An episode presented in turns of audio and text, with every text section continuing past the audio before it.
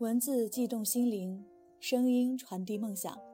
大家好，这里是月光浮语网络电台，欢迎在这里用耳朵和我们一起倾听世界。我是主播晶晶。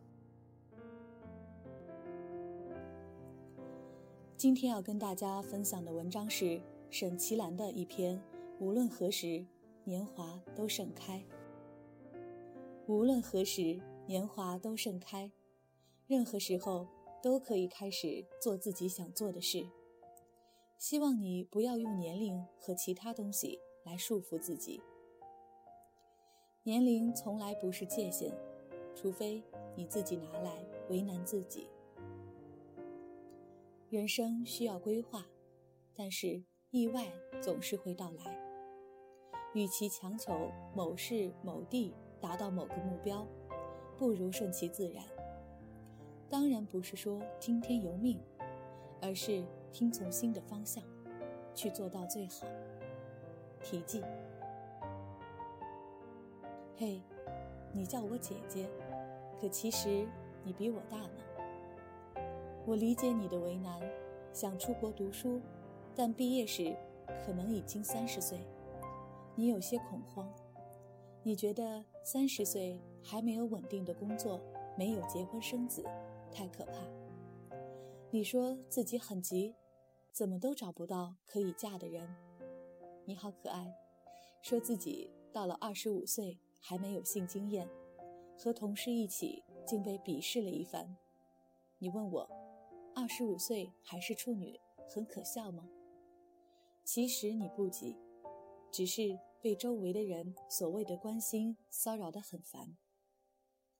亲爱的。你要当心，那些都是世俗用时间给女孩子设的陷阱。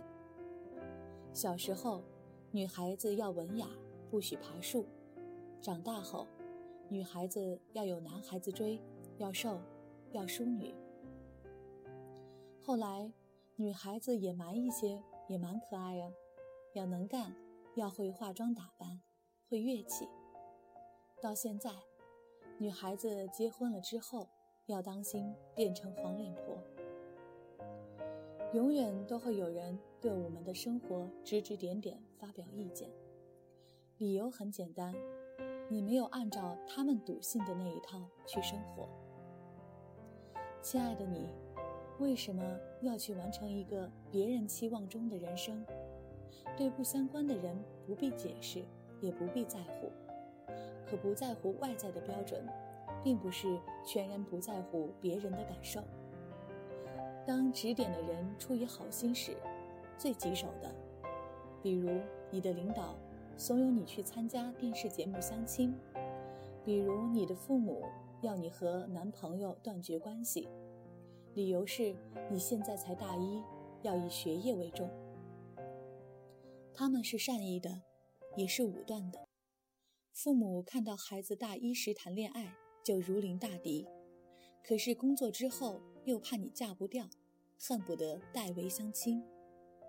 他们心中有那么一个奇怪的时间表，什么时候应该做什么事情。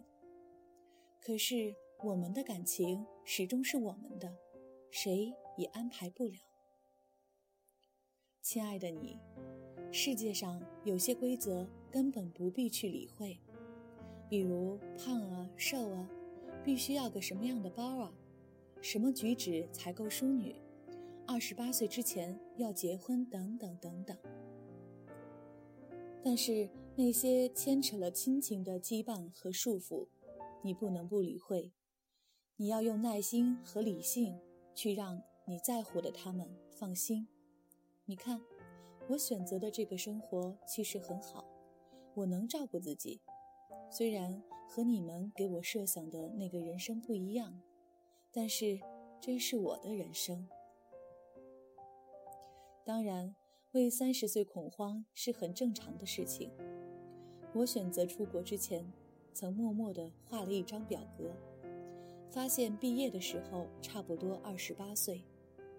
当时也觉得恐慌，觉得人生怎么可以悬而未决到那个时候。后来顺其自然的一路走来，并不觉得不妥，一路自有风景不断。当然，我要感谢那些印证和坚定我想法的人们。我遇到过三十六岁才开始拿起相机的女摄影家，之前她是家庭主妇，后来她的摄影展有德国总理来给她揭幕。我遇到过自小成名的女艺术家，她经过商，做过主持，现在是名策展。我遇到过自小成名的女艺术家，她经过商，做过主持，现在是名策展人。当然，还有更多的他们，他们都印证了一点：never say never。我和你一样，在做小女孩的时候，羡慕那些随心所欲的女子。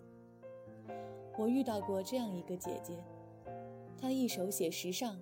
一手写正经，和她的芬兰先生一起游学哈佛，中途还生了一个混血的小宝宝。